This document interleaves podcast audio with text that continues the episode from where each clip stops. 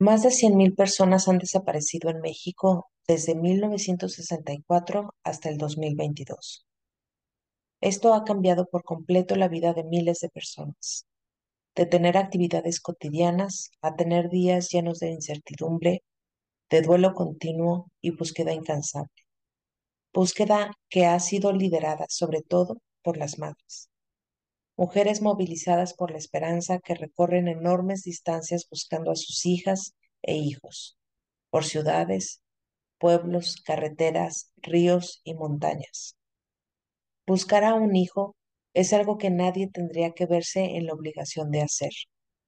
Requiere de una gran preparación, pues no se trata solo de caminar largas distancias, sino también de conocer a fondo los procedimientos oficiales de las instituciones involucradas. Las madres buscadoras mexicanas son un ejemplo de resiliencia. Nos enseñan el camino y sobre todo enseñan el camino a otras familias. Y si bien son ellas quienes ponen el cuerpo, en nosotros está replicar sus demandas, amplificar sus voces. El episodio de hoy va para estas mujeres que apuestan por la vida y trabajan día con día para sanar su dolor, haciendo la labor que nadie más hará por ellas encontrar a las personas que nos faltan.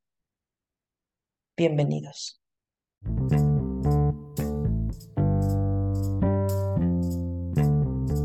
Hola, ¿qué tal a todos? ¿Qué tal? ¿Qué tal? Eh, un martes más eh, en este mes de la mujer, en el que tal vez no lo saco con pompones porque ha sido semanas de mucha conmoción y de muchas emociones muy fuertes. Eh, Vero, eh, no sé si tú estés igual que yo, pero este mes con estos programas que hemos tenido eh, sobre la mujer me han removido muchas cosas y el día de hoy eh, creo que nos vas a presentar a alguien muy especial. Sí, para, para, bueno, hola a todos, a todos los que nos escuchan. Qué bueno que están aquí con nosotros de nuevo. Em, para cerrar con broche de oro, me parece, este mes, para cerrar de verdad con, con, con el moñito, tenemos una invitada muy especial, Carla. Carla, ¿cómo estás? Gracias por estar con nosotros. Muchas gracias. Yo feliz de compartir con ustedes el día gracias. de hoy. Gracias, Carla. Carla es, Carla es activista, es feminista y trabaja muy de cerca con las, mujer, las mujeres, las madres buscadoras, ¿no? Em, que es un tema también ah, que, que nosotros, o sea, como madres, lo hemos platicado muchas veces, Adriana, esta idea, solo imaginarnos, solo tener como esa pequeña idea de la posibilidad de poder, de que una de nuestras hijas desaparezca, ¿no? Es o sea, bueno, no lo queremos ni pensar, esa, ese rollo, ya saben, mágico que tenemos los, los mexicanos de que no lo imagines porque si no se te va a hacer, sobre todo lo malo, ¿no? Y tocamos madera y mil cosas porque no lo queremos ni imaginar. Tú trabajas muy de cerca con ellas, Carla. Cuéntanos un poco esta historia, cómo llegaste ahí, cuéntanos un poquito. Bueno, soy de Sinaloa, ¿no? Entonces, el contexto que al final de cuentas me parece que a nivel nacional, este, no hay un estado en todo el territorio mexicano que no tenga eh, desaparecidos y desaparecidas, ¿no? Entonces, eh, cuando en mi estado empezó a ser visible y preocupante, este, gracias al trabajo de estas mujeres que empezaron a hacer búsqueda, eh, yo estaba recién iniciando maestría y tenía la intención de trabajar un tema de mujeres, no sabía cómo por dónde, y quería un tema que fuera, que me tocara, o sea, que fuera como de esos temas que te mueven las, las, las fibritas y que te dicen, sí, es por ahí y es necesario.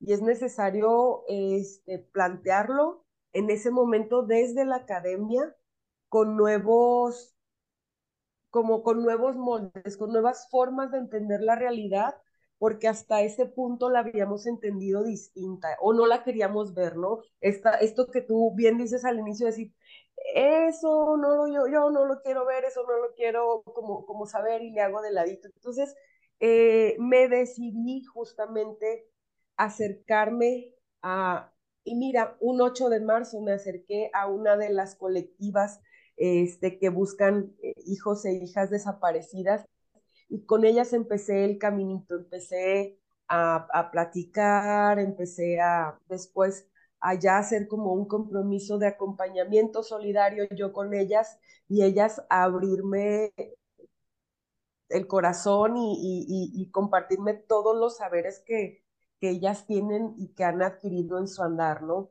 Entonces, por ahí fue como el primer, no me había acordado que, que fue el primer, eh, justamente un 8 de marzo, eh, donde me acerco a, a, una de estas colectivas que estaban marchando este, en la protesta. Pues. Entonces, ¿Hace cuánto tiempo, ahí Carla? empezó. Ay, hace como, como cuatro años, cuatro o cinco años creo, sí. Ah, no fue tanto. Sí, no fue yo, tanto. le, yo le comentaba a Vero, este, eh, eh, hici- en un programa que hicimos precisamente hace unas semanas en este, en este mes de las mujeres, donde nosotros platicamos nuestra experiencia de lo que vivimos en esta marcha. Yo le comentaba que cuando yo estaba chica, que también Vero estaba chica, cuando estábamos en la prepa aproximadamente, escuchábamos sobre estas mujeres desaparecidas en Juárez. Sí, era lo que se escuchaba.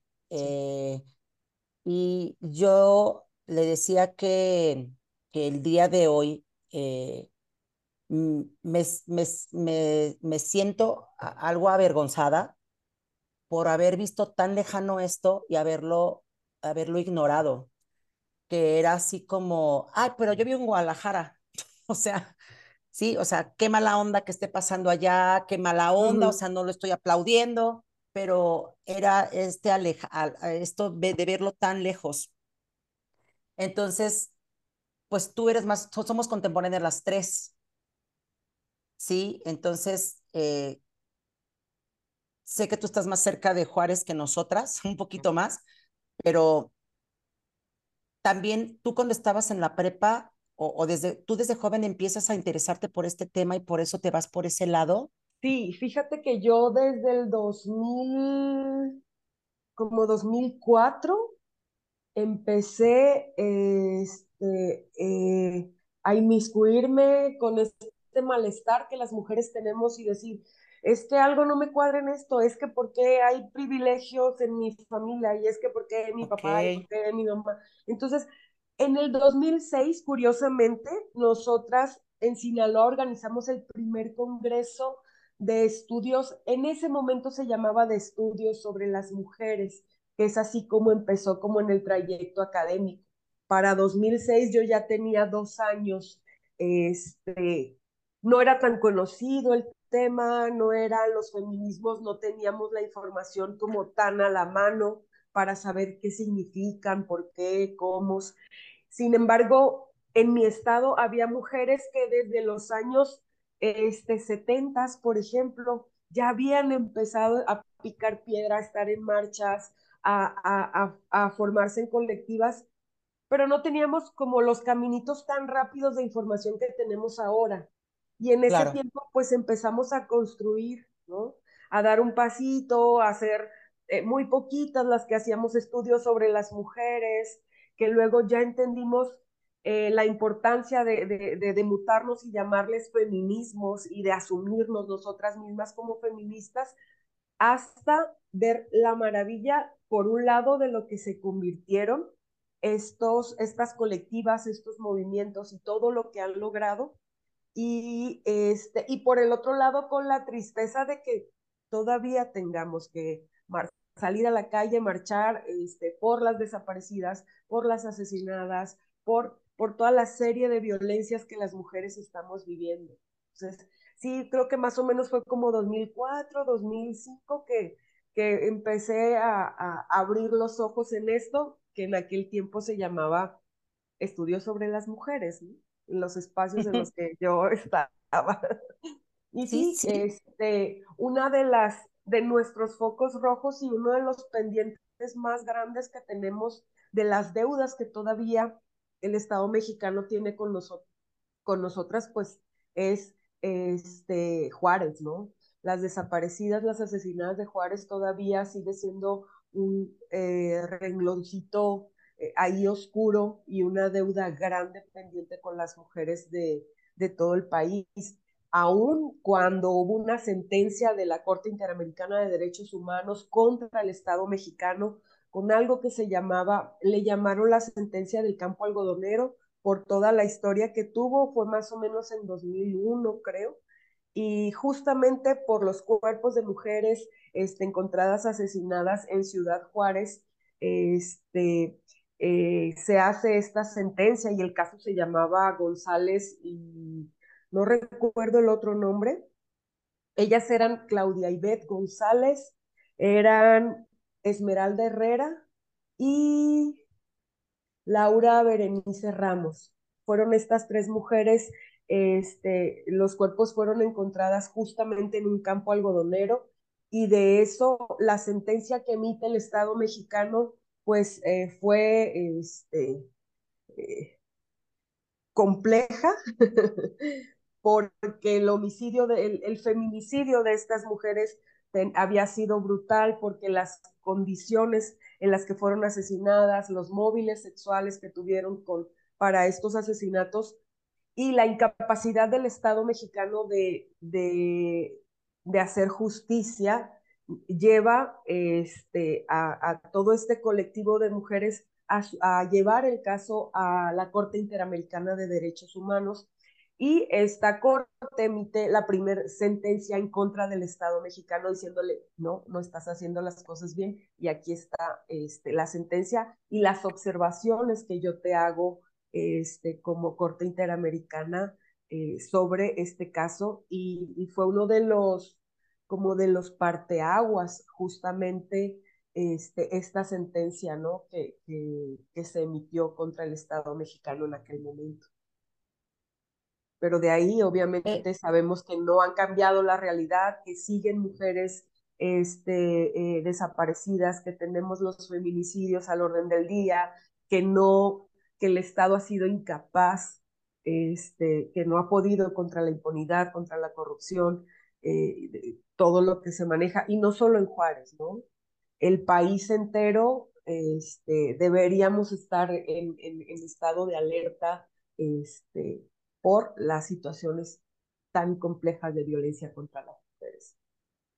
Sí, claro, porque estábamos hablando sobre esto, te digo, en, en este programa que, hicimos eh, sobre, sobre la marcha en lo particular, de que queramos o no, nosotras seguimos siendo un sexo más débil que los hombres, físicamente. O sea, biológica y, y, genéticamente, si a mí, a pesar de que soy una mujer fuerte, si me agarran dos fulanos, o sea, muy difícilmente voy a poderme zafar de ellos. Ya, ya hay más, hay mujeres que ya saben pelear, hay mujeres que ya tenemos, hay más, hay un montón de cosas, pero sí seguimos siendo más vulnerables a ataques que, que, que pues un hombre, ¿no? O sea, en realidad sí, estamos más, o sea, somos un blanco más fácil. A ver. Sí, somos un blanco que dicen, dime el hecho de que nos hayan colocado en una situación de mayor vulnerabilidad a las mujeres, eh, no creo que sea para que nosotras nos consideremos un sexo débil. Finalmente hay N cantidad de varones a los que tampoco se pueden este, zafar de una este, atentado contra, contra su, su, corporalidad si vienen otros dos vatos y, y, y, lo tratan de someter, uh -huh, y lo uh -huh. someten y lo matan. Creo que yo no le llamaría sexo, sexo débil a quien tiene esa capacidad de aguantar el dolor y parir, por ejemplo. O sea, yo de verdad no uh -huh. me la creo. Me parece más que esta condición eh, tiene que ver con la forma en la que incluso educamos a nuestros cuerpos y a las mujeres. ¿Por qué? Ajá. Porque mira, si nos vamos a voltear para atrás y vemos a las niñas, al menos voy a hablar yo por mí, era no te trepes a los árboles, las niñas juegan con en el espacio privado, piensa en los yo pienso en los juguetes, por ejemplo, con los que yo jugaba. Entonces eran las muñequitas, era la casita, era todo lo que tenía que ver con un contexto privado, con un entorno pequeño.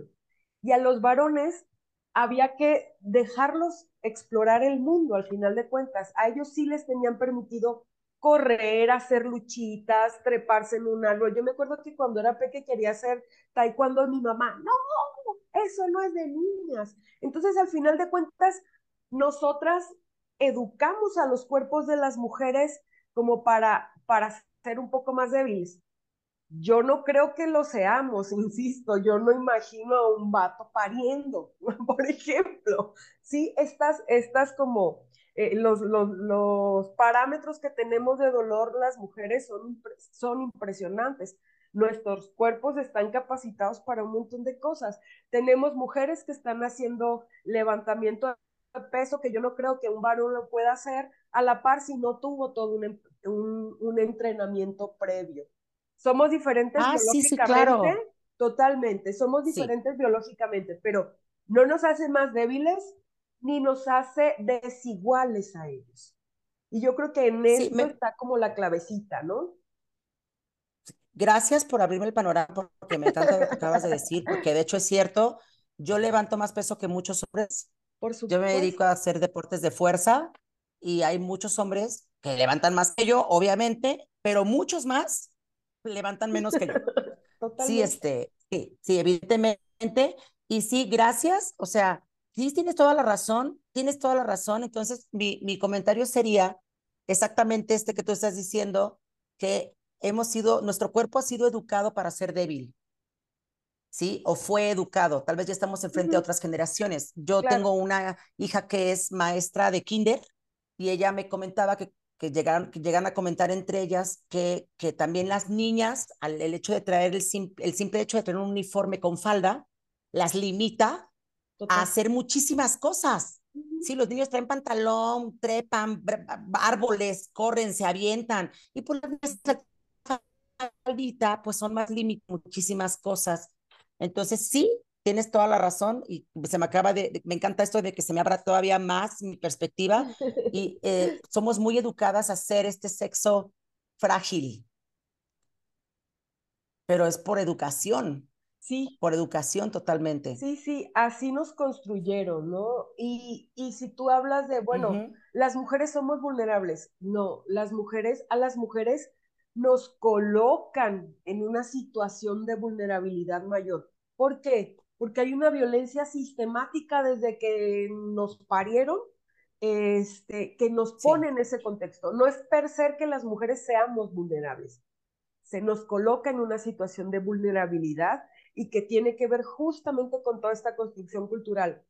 Imagínate una niña, eh, hay estudios que dicen que a las niñas las empiezan a acosar a partir de los seis años, más o menos.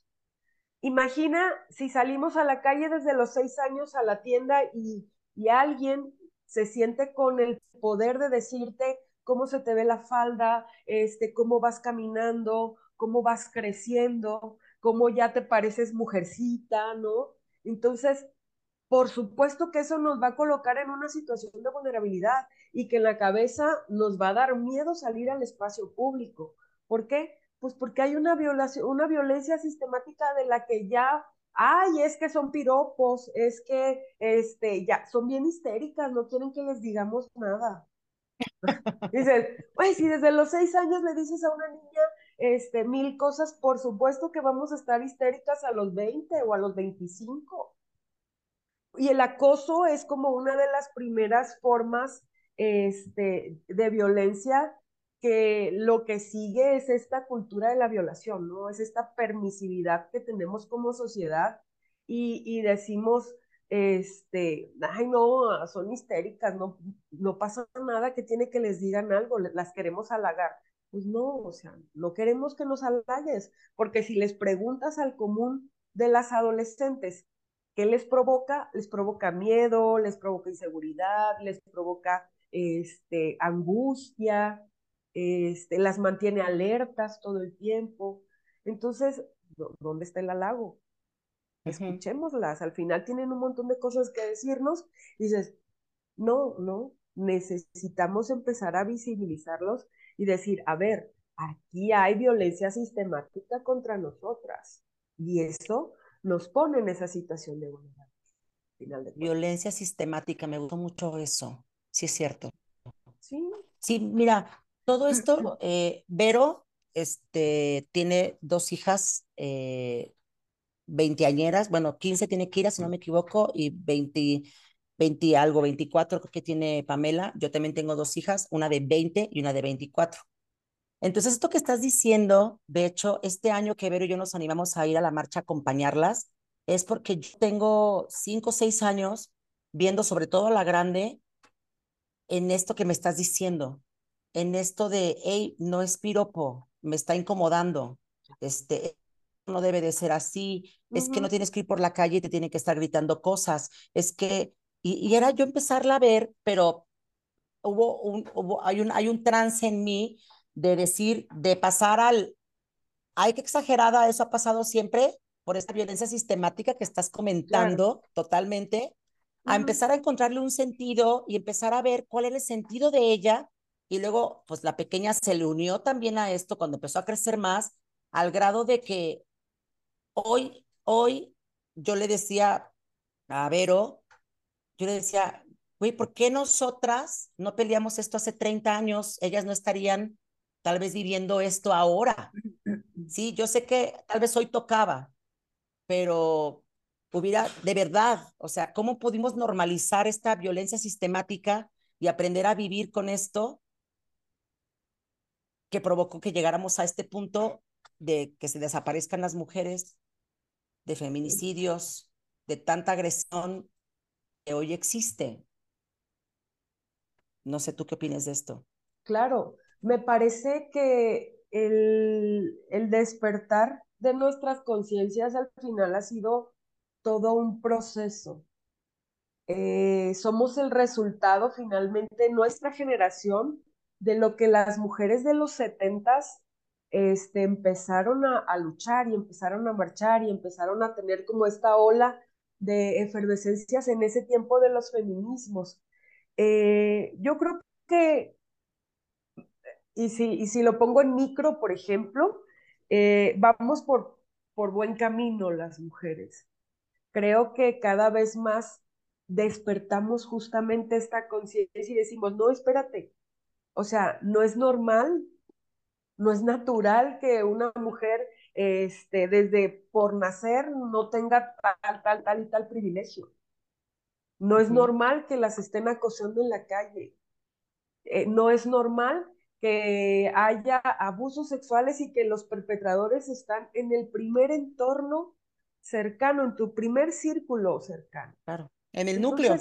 Sí, total. Entonces, me parece que, qué maravilla que ustedes hayan ido a la marcha y que cada vez más mujeres están, están justamente este, despertando y volteando a ver de, no, no era natural, no, no es que así tenía que ser.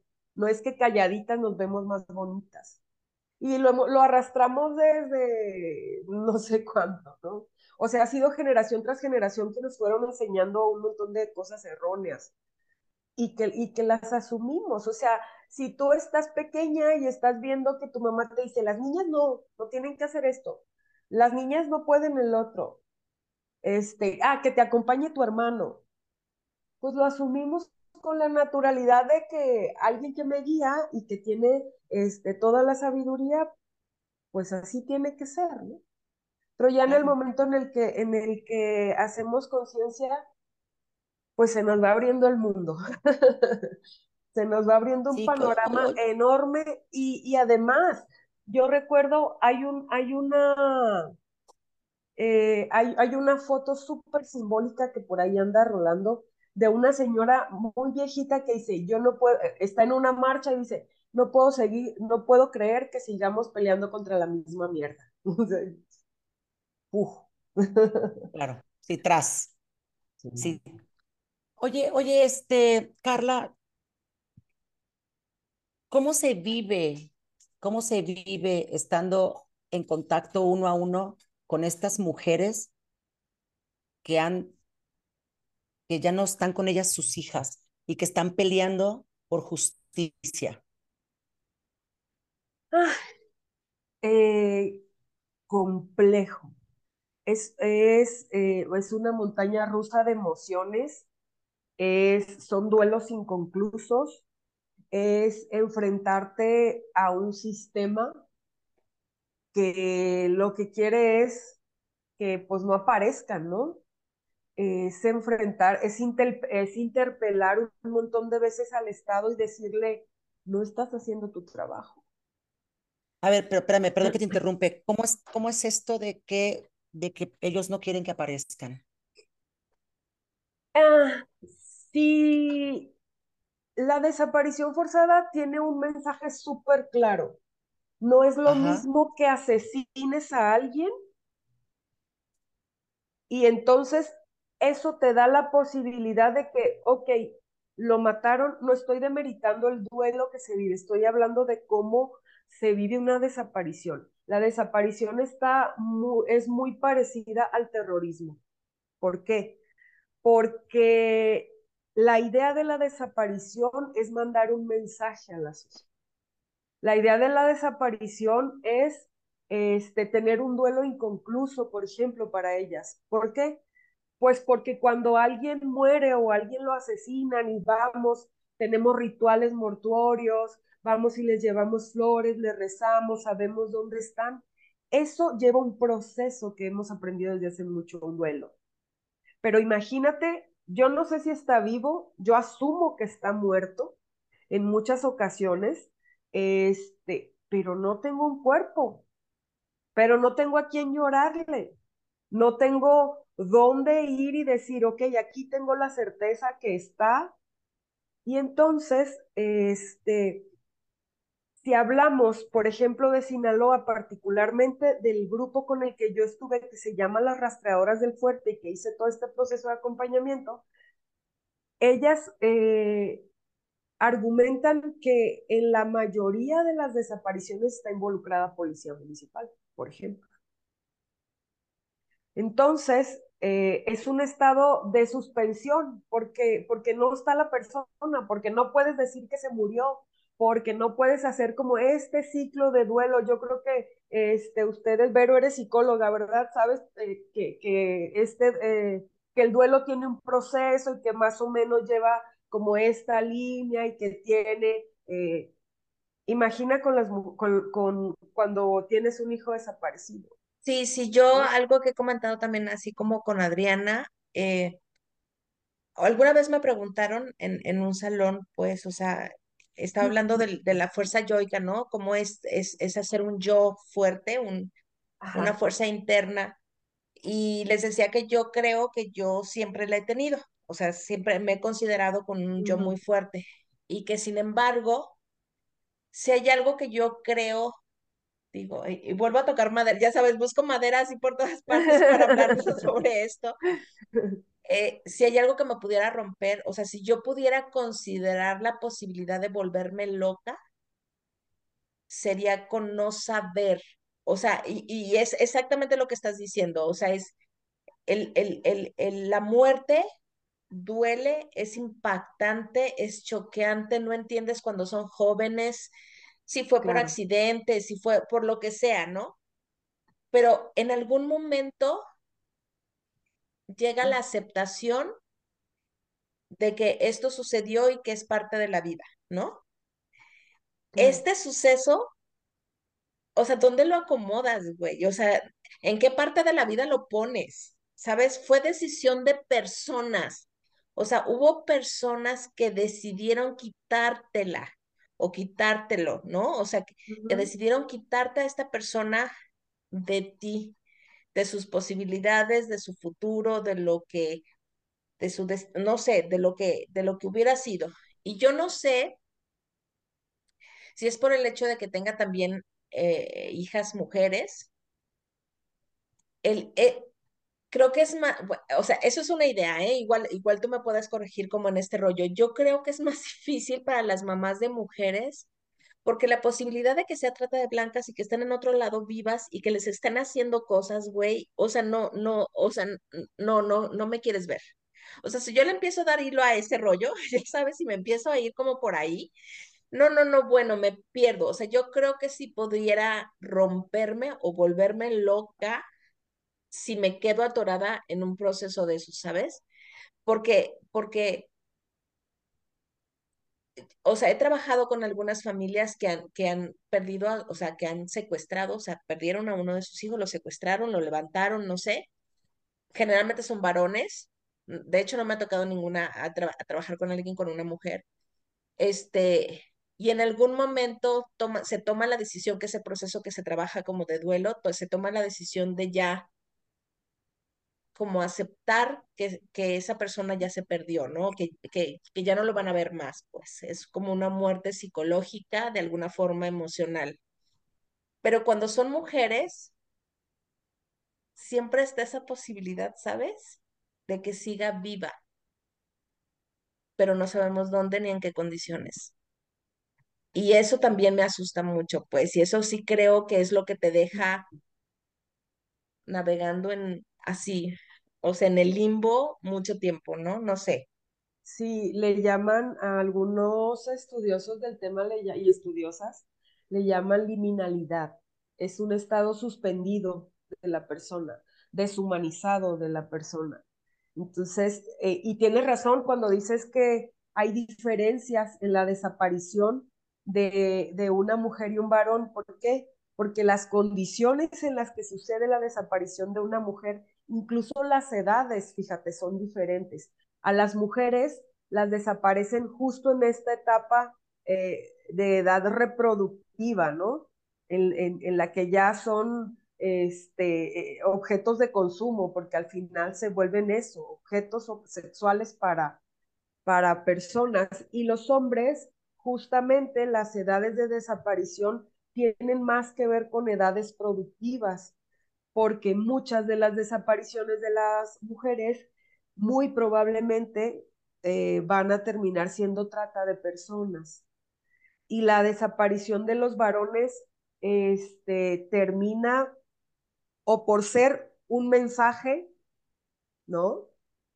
De un grupo contra otro, de alguien contra que te va a decir, te lo desaparezco, imagínate todo lo que siembro de terror en tu contexto y les doy una lección. Y es la forma en la que te estoy diciendo a ti comunidad que me tengas miedo a mí. A mi Estado, a mi crimen organizado, a mí lo que sea. Porque, porque pues no solo vivimos este, violencias que estén derivadas del crimen organizado o del narcotráfico. Muchas sí, pero muchas otras tienen que ver con un montón de cosas.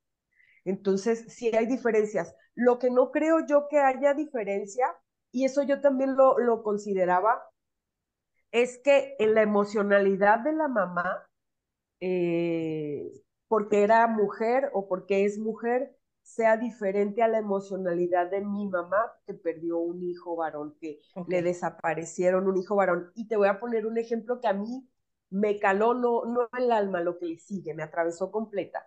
Hay una de las señoras que tiene un hijo desaparecido desde, ya es, ya es adulta mayor, tiene, ya debe tener como nueve años desaparecido, ocho, nueve, y la señora todos los sábados, todos los sábados,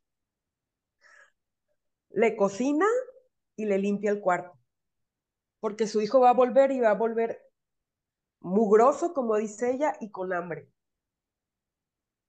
Dices, y no tiene, su narrativa no tiene diferencia incluso con la que tiene meses un hijo o una hija desaparecida. Es decir, el dolor está tan cabrón y está tan ahí que aunque tenga nueve años, yo lo sigo esperando. Y va a volver y le voy a cocinar el sábado porque el sábado va a llegar. Entonces, hasta eso atraviesa, pues, este, el, el, hasta ese dolor le genera a, a, una mujer y a una familia la desaparición de, de un hijo o una hija. Entonces, lo que sí yo encontré que era muy reiterativo en la quien tenía hijas, por ejemplo, desaparecidas, y ahí vemos metida completamente nuestra cultura patriarcal de que las hijas era, de que la, la forma de, de hablar de la hija era, es que mi hija era buena, es que mi hija no andaba en malos pasos, es que mi hija no andaba de con nadie. Es decir, tengo que limpiar el nombre de mi hija y tengo que, tiene que estar pulcro porque pues ella no se puede defender, ¿no? O sea, no puede decirlo. Pero es importante para mi mamá eh, su, su, imagen o, su, o, su, o esta idea de que, no, o sea, no era esto, no era el otro, no andaba acá, no andaba de loca, por decirlo de una manera bonita. En eso sí encontré como en el discurso un, un poco la diferencia de decir, este, de hablar como de la pulcritud de las mujeres. A diferencia de los hombres. A diferencia de los hombres, porque de los hombres las mamás me podían decir, es que este, mi hijo, pues, era bueno, yo lo eduqué con valores, era un chamaco tal, tal, y ya.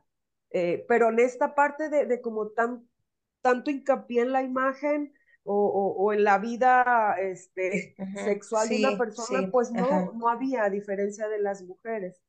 Entonces, eso es como que un poquito de la diferencia que yo encontré. Por lo demás, y por la forma de, de, de vivirlo emocionalmente, no, el desgaste es impresionante. Y así, igual que tú, no imagino, o sea, cómo, lo viven día a día. Pues. ¿Y, y, y, ¿Y cómo lo hacen, Carla? O sea, tú ya que las conoces en esta otra parte, ¿eso ayuda? O sea, eh, eh, el, el, el, estar en este activismo, el estar en esta lucha, el formar parte de estas organizaciones, sí, sí ayuda, o sea, sí, sí levanta a estas mujeres, a estas mamás? Eh, pues al final de cuentas, son ellas las que enfrentan la crueldad, la indiferencia, el, el dolor, ¿no? Y, y creo que lo hacen desde la ternura y desde el amor por sus hijos e hijas. Al final, ellas son las que siembran como las semillitas en cada lote baldío que van y buscan. Si ayuda, yo, yo encontré que sí. ¿Por qué? Porque aprendieron eh, de forma colectiva a vivir el dolor. Aprendieron y además algo que acá en los estudios de, sociales se llama politizar el dolor. ¿Qué significa esto? Agruparse y con ese dolor que tienen, del que hemos, del que estábamos platicando ahorita, volverlo motor que la lleve para adelante. Entonces se volvieron en una, se volvieron una familia, una colectiva, en tanto yo estoy viviendo lo que tú estás viviendo, pues reconozco que tu dolor tiene una magnitud impresionante. Y yo sé este, que si en tu familia, por ejemplo, te dicen, ay, ya, o sea, ay, me, me contaban de, pues es que ya, dalo por muerto, ¿no? Ya tiene tantos años y te estás desgastando. Y, no le puedes decir una mamá eso. No puedes porque además la estás revictimizando, ¿sí? Y que ellas se hayan hecho una, una red de apoyo entre ellas en esa colectiva, creo que ha sido en parte sanador para ellas. ¿Por qué? Porque la otra me comprende, porque la otra sabe lo que estoy viviendo, porque si yo un día llego llorando, no me va a decir, ay, ya, ya, ya tienes tantos años con el hijo desaparecido, ¿no? Porque sabe que no hay nada que, que haga que el dolor caduque, ¿no? El dolor este que tienen, este, tenga, tenga fecha límite. Y es cuando encuentran a su hijo y a su hija que ya empiezan a vivir otro proceso. Sin embargo, se volvieron tan red de apoyo que se volvieron mamás de los otros 400, 500 o 600 desaparecidos y desaparecidas. No se van de la colectiva, siguen buscando, nos convertimos en mamás de los demás al final de cuentas. Entonces, en tanto tú estuviste conmigo en todo este proceso y me acompañaste a las búsquedas y me acompañaste a la fiscalía y fuimos juntas a pedir la carpeta de investigación de mi hijo o de mi hija, pues me hago también tu compañera y, y, también voy contigo caminando paso a pasito tu proceso. Y no me voy del de la colectiva el día que encontré a mi hijo o a mi hija. Me, se me volvió compromiso y se me volvió conciencia social la desaparición de los demás y las demás. Entonces, se quedan. Y creo que... Oye, oye, Carla, pero entonces, ¿qué se supone que hacen estos grupos? O sea, cada vez mi, pregunta va a estar de más, ¿No? pero me encantaría subrayarla. ¿Qué hacen estos grupos? Lo que debería de estar haciendo las autoridades. O sea, me estás diciendo que van tal vez baldío por baldío, terreno por terreno y van todos. O sea, esto es lo que las autoridades, carajo, tendrían que hacer y es lo que no hacen y por eso estos grupos lo tienen que hacer. Mira, el país tiene más de 100 mil desaparecidos contados formalmente. De eso hay otra cifra negra que muy probablemente es mucho más arriba de lo que este número formal dice. Pues no iba a haber investigadores, no iba a haber policías que alcancen, o sea, no hay policía que alcance para buscarlos. Y no, y no hacen eh, no hacen los procesos de búsqueda. Y al final un hijo o una hija se convierte en una carpeta archivada y tiene un número. Entonces, eh, ellas lo que hacen es justamente ir y, rascarle las entrañas a la tierra en busca de lo que ellas llaman, eh, hablando de la colectiva que yo acompañé, ellas les llaman sus tesoros y se convirtieron en expertas forenses y las escuchas hablar y hablan con términos legales este, que ya no son de una mamá y se convirtieron en el apoyo emocional de las otras porque, porque se vuelven colectivas. Entonces lo que han hecho, lo que han logrado ha sido en primera poner en el ojo público eh, la desaparición forzada como un tremendo problema en el país, ¿no? Y en otra, pues sí, su lucha este, con esta manera eh, amorosa de protestar, porque si tú hablas con ellas, te dicen, es que yo no quiero justicia, yo no quiero saber quién lo hizo, a mí no me importa quién lo mató, yo quiero a mi hijo de regreso aquí. Yo quiero saber que está y quiero ir y poder llevarle flores y poder este, ir al panteón a llorarle sabiendo que está ahí. ¿No? Yo hace, hace poco, hace unos seis meses, eh, aquí en Guadalajara vinieron un grupo, no sé qué colectivo haya sido, la verdad es que no, no, no registré eso, y estuvieron buscando aquí cerca de mi casa, ya ves que aquí es tiradero, ¿verdad? Yo, yo vivo por Trajomulco y entonces acá es donde se tiran todos los cuerpos. Entonces, eh, se vinieron como para este rumbo y estaba viendo el noticiero y le preguntaban a una mamá, porque en ese momento habían encontrado a uno. Y en el momento en que lo encuentran, es que es muy impresionante, o sea, y yo lo veo de lejos, yo no sé, no me imagino estando ahí, ¿no? Pero... Em, dan una señal, ¿no? Un algo, todas se acercan, empiezan a escarbar, eh, ven la osamenta y entonces ya las autoridades llegan y todo, o sea, es como todo un proceso, ¿no? Pero entonces todas se abrazan, o sea, todas se abrazan y empiezan a cantar, ¿no? Y en algún otro momento entrevistaron a una y le dijeron, ¿cómo sabes que eso que estás encontrando no es de un animal? O sea, como, e, eso a mí me impresionó muchísimo, porque le dijeron, ¿cómo sabes que no es un perro muerto que enterraron, ¿no? Y que, y que, y que lo dejaron ahí. Y entonces ella dice, el olor es diferente.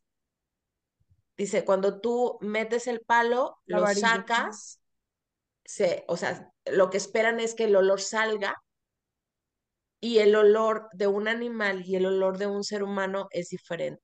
Por eso sabemos que este es el cuerpo de una persona. No bueno, o sea, que puedan llegar a saber eso, ¿sabes? O sea, ¿cómo? Sí, es, es como, ya, ya lo tienen tan conocido, ya es, o sea, ya, ya han pasado por tantas que pueden diferenciar hasta eso, pues. Y eso a mí... No solo eso. Ajá. Y no solo eso, Vero, si, si encuentran, por ejemplo, un hueso en algún lugar, porque en ocasiones los, los dejan semienterrados, entonces los animales a, este, pues siguen la cadena alimenticia. y, y, yo las escuchaba hablar sobre por qué ese fémur era de un animal y era impresionante, decía, no, esto rebasó el molde de una mamá buscando, o sea, se volvieron especialistas en antropología forense. Se volvieron especialistas en, yo recuerdo la primera vez que a mí me tocó hacer, hacer el acompañamiento a búsqueda que fuera positiva, que encontraran, este, encuentran y para mi, para mi desgracia, bueno, igual hubiera sido, eh, era una mujer y era una mujer joven. Entonces, este, empiezan a hacer la excavación y no, pues que sí, positivo, igual la, la, la, varilla, el olor, porque huele la punta de la varilla, es lo que es el, mm. este, cuando hace contacto con el cuerpo. Entonces empezaron a buscar y de un lado había como un huesito y se sigue escarbando porque ahí hay dos cuerpos. Este hueso no es del primer cuerpo, bueno, del primer tesoro. Y yo así de, no, o sea, rompieron sus moldes, pues, se volvieron subversivas, se volvieron transgresoras, impresionantes son. sí. y entonces en ese, y en ese caminar, eh, además se convirtieron eh, en, en, protagonistas de la historia, cosa que antes no tenían, ¿no? Empezaron a hacer redes con otras colectivas, empezaron a aprender de unas colectivas con otras a lo largo del país y luego a lo largo de América Latina, porque has de saber que hay caravanas de, mamás de migrantes que se vienen todo el país también buscando a sus hijos e hijas desaparecidas. Y empezaron a hacer como todas estas alianzas y cadenitas, pues en búsqueda de respuestas, porque al final este, nadie lo va a hacer por ellos. Y, en esta idea de la maternidad es que al final pues el Estado se metió en su casa y les arrancó lo suyo, que son sus hijos e hijas y son ellas. Las que sienten como la responsabilidad, justo desde esta maternidad que aprendimos, sí, la responsabilidad del destino de los hijos y las hijas, de traerles de vuelta a casa y convertirse ellas en, en las protagonistas de la geografía de la aparición al final de cuentas, de la manera más amorosa que te puedas imaginar. Porque al final demostrarle al, al Estado, a todo un organismo, que ellas han sido las que han encontrado una fosa con 20 cuerpos en sí, sí, otra fosa acá con tantos. Entonces, en mi estado, por ejemplo, hasta donde yo me quedé, solo la colectiva con la que yo estuve acompañando, este, llevaban hace dos años de 200 y tantos cuerpos que habían encontrado. Y son mamás con sus propios recursos, que se compraron palas, que se, que se mandaron a hacer los picos para meterlos en la tierra, que hacen cooperacha para comer después de hacer una búsqueda, porque son desgastantes como no tienes idea, física y emocionalmente. Y son ellas las que lo están haciendo. ¿No? Son ellas las que se están encargando de, este, de la geografía de la, de, la, de la reaparición de los desaparecidos. Es impresionante y es de reconocer que además de que son víctimas, porque evidentemente lo son, se convirtieron en actoras sociales, se convirtieron en estas agentes de, cambios, porque han logrado un montón de cosas y porque no solo eh, su conciencia social se eleva de tal forma que no solo hacen búsqueda, hacen, este, si hay un desastre, por ejemplo, natural, hacen centro de acopio de alimentos, hacen distribución, las buscan para que alguien necesita una silla de ruedas. Entonces, dices, wow, imagínate en todo lo que se convirtieron, ¿no? En cómo un hijo o una hija desaparecida parió a una mamá política, a una mamá que está haciendo cambios, que está transformando, que, que al final está siendo subversiva frente a un sistema dominante que además eh, tiene una particularidad de querer hacer ver como culpables a las y los desaparecidos, porque cuando habla, cuando escuchamos como estos mensajes eh, que dice el Estado, por ejemplo, cuando, no sé si recuerdan del asesinato de la chica en la UNAM, por ejemplo, que lo primero que dijo la fiscalía fue de, era adicta, no estudiaba y no sé qué, la deshumanizó completamente y entonces se lo merecía casi, casi. Igual pasa con las y los desaparecidos. En algo andaban porque de seguro se metieron en esto. No, pues si andaban como si la desaparición eh, tuviera que ser la pena por estar, incluso aunque estuvieras en el crimen organizado, ¿no? Tenemos un sistema legal que en ningún lado dice que como, como castigo, como sanción, alguien merece la desaparición. En ningún lado. Y entonces, este sistema dominante nos manda un montón de mensajes para que las, les hagamos a los desaparecidos como menos humanos. ¿no? Decir, ay, pues se lo merecía. Y, y en, en, el discurso de mucha gente impresionantemente es eso, de que pues en, qué andarían y en los malos pasos y esto, aunque anduvieran. Una, una pregunta, Carla. ¿Están, están, digo yo, yo en el, en el, en, en, en lo que vi, en las noticias, en lo que vi, eh, pues había policías alrededor y estaban como mi, mi, pregunta es, ¿están protegidas? ¿Están cuidadas? ¿Ellas se tienen que cuidar solas de que no les hagan algo mientras van y buscan? O sea, en esta parte que dijiste tú de, de güey, pues igual muchos policías están metidos en, en, en estas desapariciones, ¿no? O sea, son, son particularmente responsables de alguna manera de estas desapariciones y estas mamás están buscando, o sea, están cómo, cómo se cuidan, cómo, cómo, cómo están protegidas, porque no son una ONG tal cual, no tienen recursos de nadie, o sea, ¿cómo se protegen, cómo se cuidan ellas? Particularmente eh, las rastreadoras del fuerte eh, tomaron decisión, por ejemplo, de que no las acompañara, no aceptara policía municipal.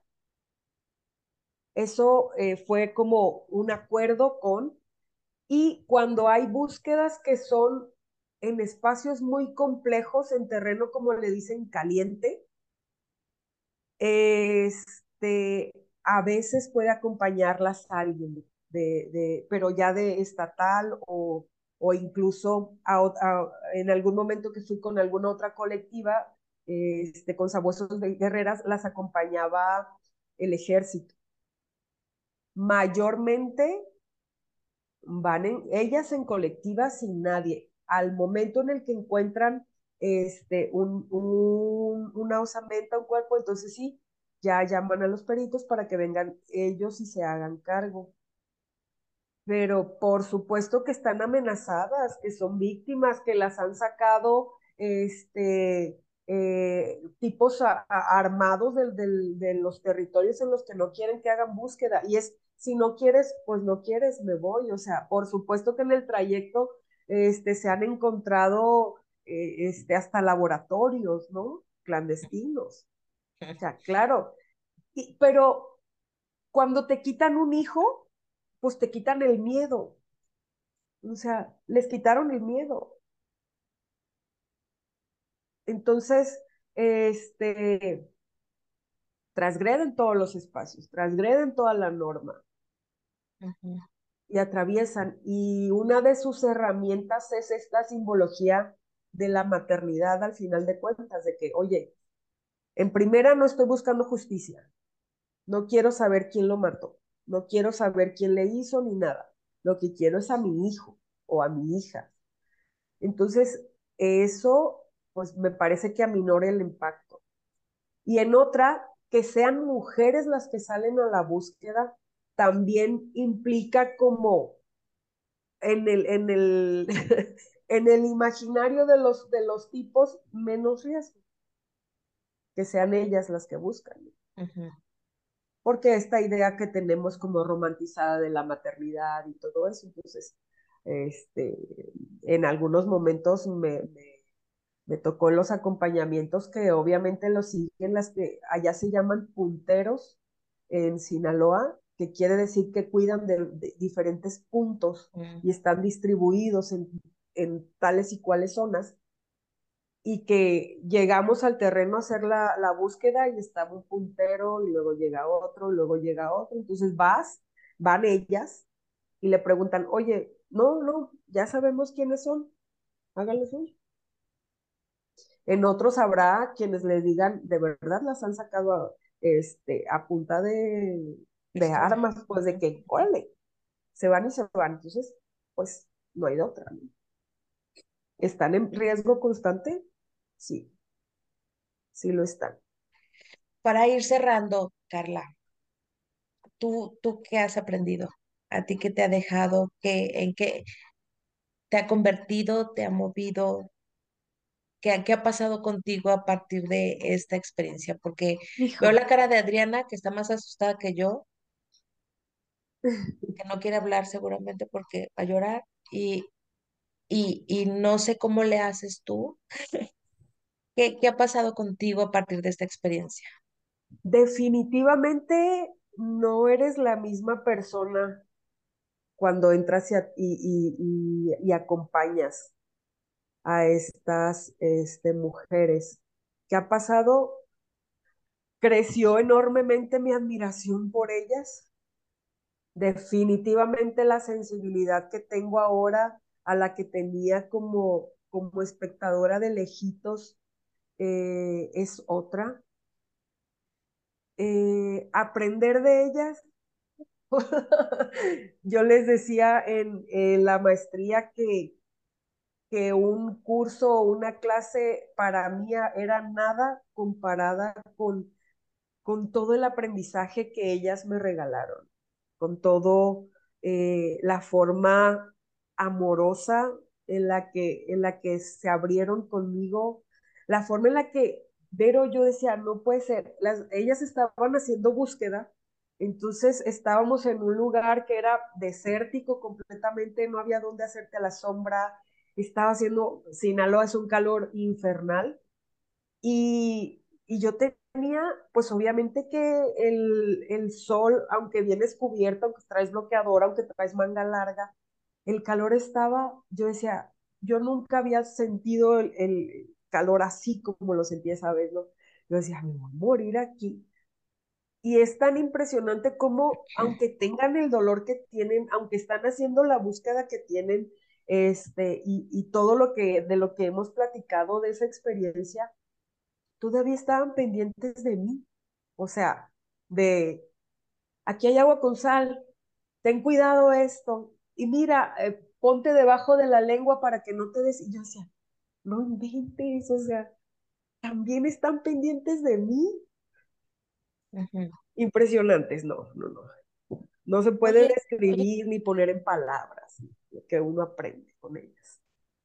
Oye, Carla, y de alguna manera tú sigues, este, este, dinos rápido de qué manera sigues activa, cooperando, en contacto, o, o, o que, de qué manera sigues tú ahorita, porque es un tema que Vero y yo hemos platicado, de que de qué manera nosotras, este, como también podríamos como, como, como, como ser esto, porque ahorita, ¿por qué me conmoví mucho? Porque hay una parte mía que se movió del ser empática con, con nuestras hijas que están defendiendo estos derechos que nosotros normalizamos tanto.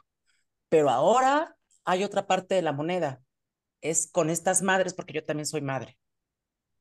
Sí, o sea, una parte de mí es ser empática con todas estas chavas que están peleando por todo esto, pero ahora también hay unas madres que también están en busca de, de, de, de, de que, que, a fin de cuentas es la misma situación, pero es la otra cara de la moneda. Sí, hay una cara que son las chavas y una cara que somos las madres. ¿Tú cómo sigues en esto? Por supuesto, yo creo que este, hacer investigación en esto y meterle toda tu subjetividad, aunque digan que, tienen que tienes que ser objetiva, eh, al final generas lazos este, que, que no vas a romper nunca. Yo sigo en contacto con ellas, este, sigo hablando por teléfono, nos seguimos mandando mensajitos, eh, si alguna en algún momento tiene algún problema y yo tengo la posibilidad eh, de apoyar, lo hago. Creo que parte de, difundir lo que ellas hacen también es una forma de decir, hey, como sociedad nos estamos quedando cortas y les estamos quedando a deber un chingo a estas mujeres. ¿Por qué? Porque solas están haciendo todo ese trabajo, porque solas están financiando bloqueadores solares, eh, ropa, este, eh, zapatos, porque te metes en, lugares en los que tienes que llevar determinado tipo de zapato, eh, porque si no, o sea, te jode el terreno. El agua, el, o sea, todo lo que, lo que necesitan son un montón de necesidades, y hablamos de necesidades este, que tienen un costo económico, por ejemplo, ¿no?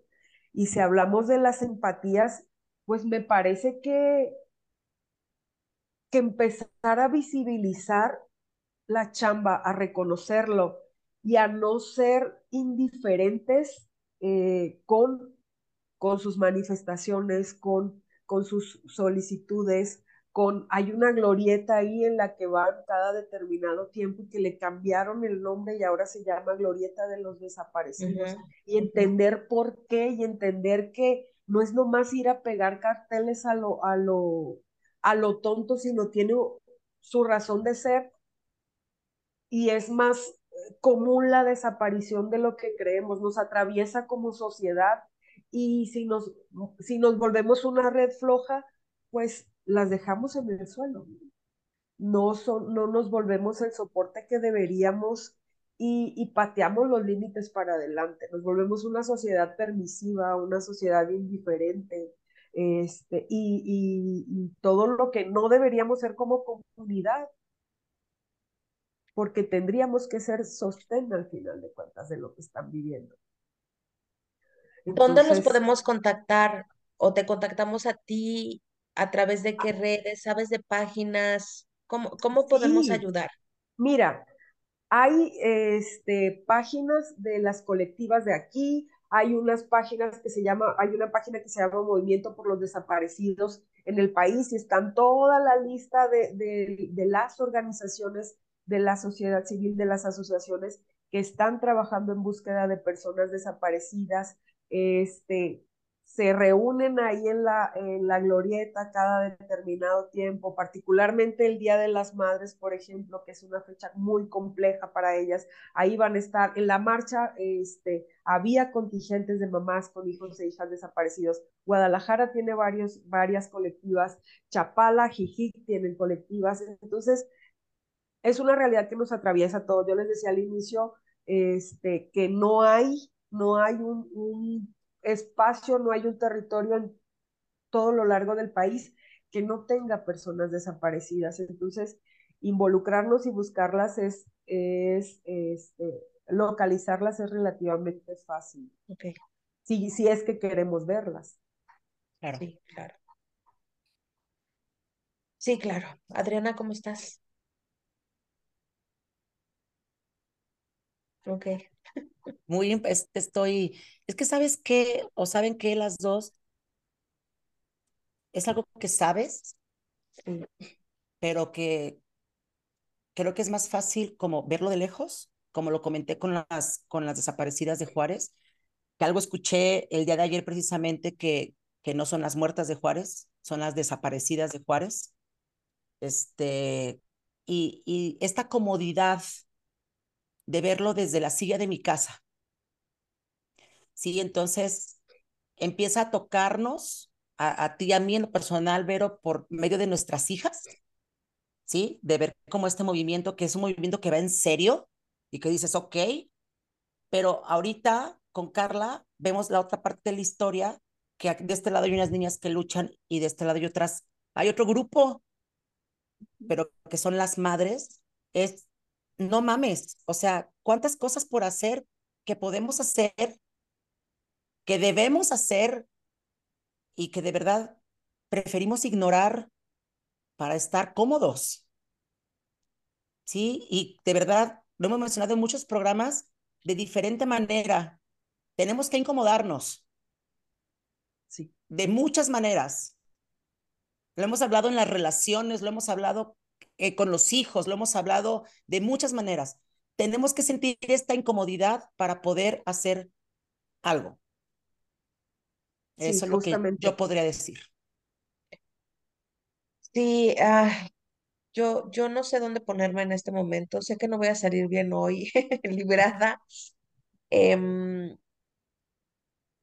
de algo, o sea, yo, yo, yo tiendo mucho en este tipo, en esta parte de los conceptos psicológicos, yo tiendo mucho a ser evitativa, me encanta, es mi mecanismo de defensa favorito. Em, y sin embargo, como madre me es imposible, o sea, si hay algo que yo evito, o sea, intento no tocar porque sé que es imposible escaparme, es, es ver a hijos, ver a niños que les duele, que la pasan mal, ¿sabes? O sea, desde que soy mamá ha sido imposible para mí este rollo. Em, y sí tiendo mucho a la habitación, tiendo mucho a no querer tocar. Y sí creo que también en esta parte de que no hay coincidencias, ¿no, Carla? El hecho de que eh, te hayamos buscado, que te hayamos encontrado, que este tema está en la mesa. Tenemos ya más de un año, Adriana y yo haciendo este programa y el año pasado ni por aquí se nos hubiera ocurrido, o sea, no, no estaba en nuestro canal, ¿sabes? Y, y que ahorita sí lo esté y que ahorita estemos moviéndonos como, como desde aquí, creo que dice mucho de dónde, dónde estamos paradas y bueno, yo en lo personal no voy a hablar por ti, Adriana, como, como como hacia dónde me tengo que mover, pues, o sea, es, es, es hora de que me empiece a mover, es hora de dejar de, de quitarme esa venda y, y, y evitar darme cuenta de lo que está sucediendo, ¿sale? Y de verdad, Carla, ver mujeres como tú que lo enfrentan, igual empezaste como por una parte académica y muy inocente, muy probablemente que no sabías en dónde te estabas metiendo, ¿no? Pero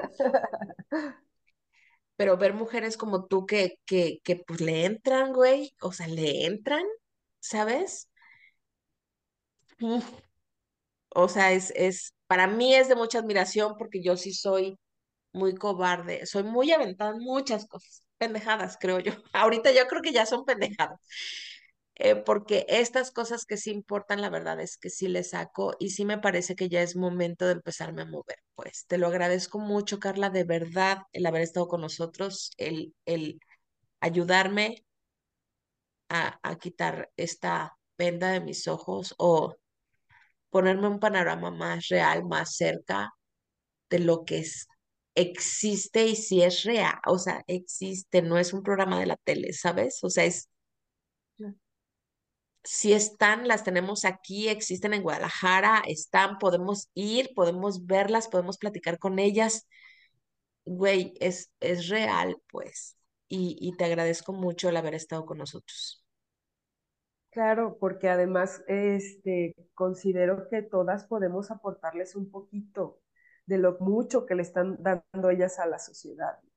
Este, un poquito de tiempo, un poquito de, de nuestros saberes, de nuestros conocimientos, un poquito de, de, de, escucha. A lo mejor algunas necesitan solo que las escuches porque la chamba ya saben cómo la van a hacer. Y justamente lo que Adriana decía, los feminismos aparecieron para incomodar. Sí, que nos llamen vándalas, que nos llamen delincuentes, que nos digan exageradas, histéricas.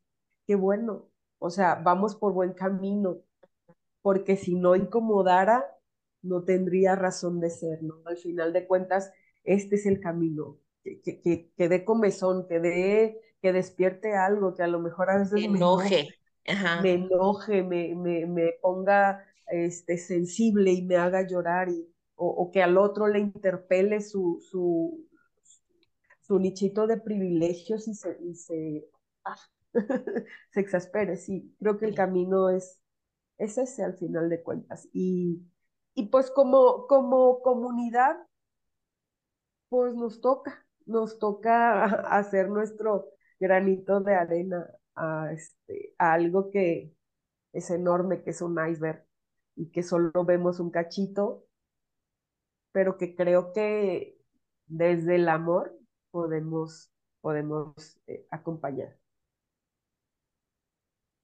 Exactamente. Gracias, Carla.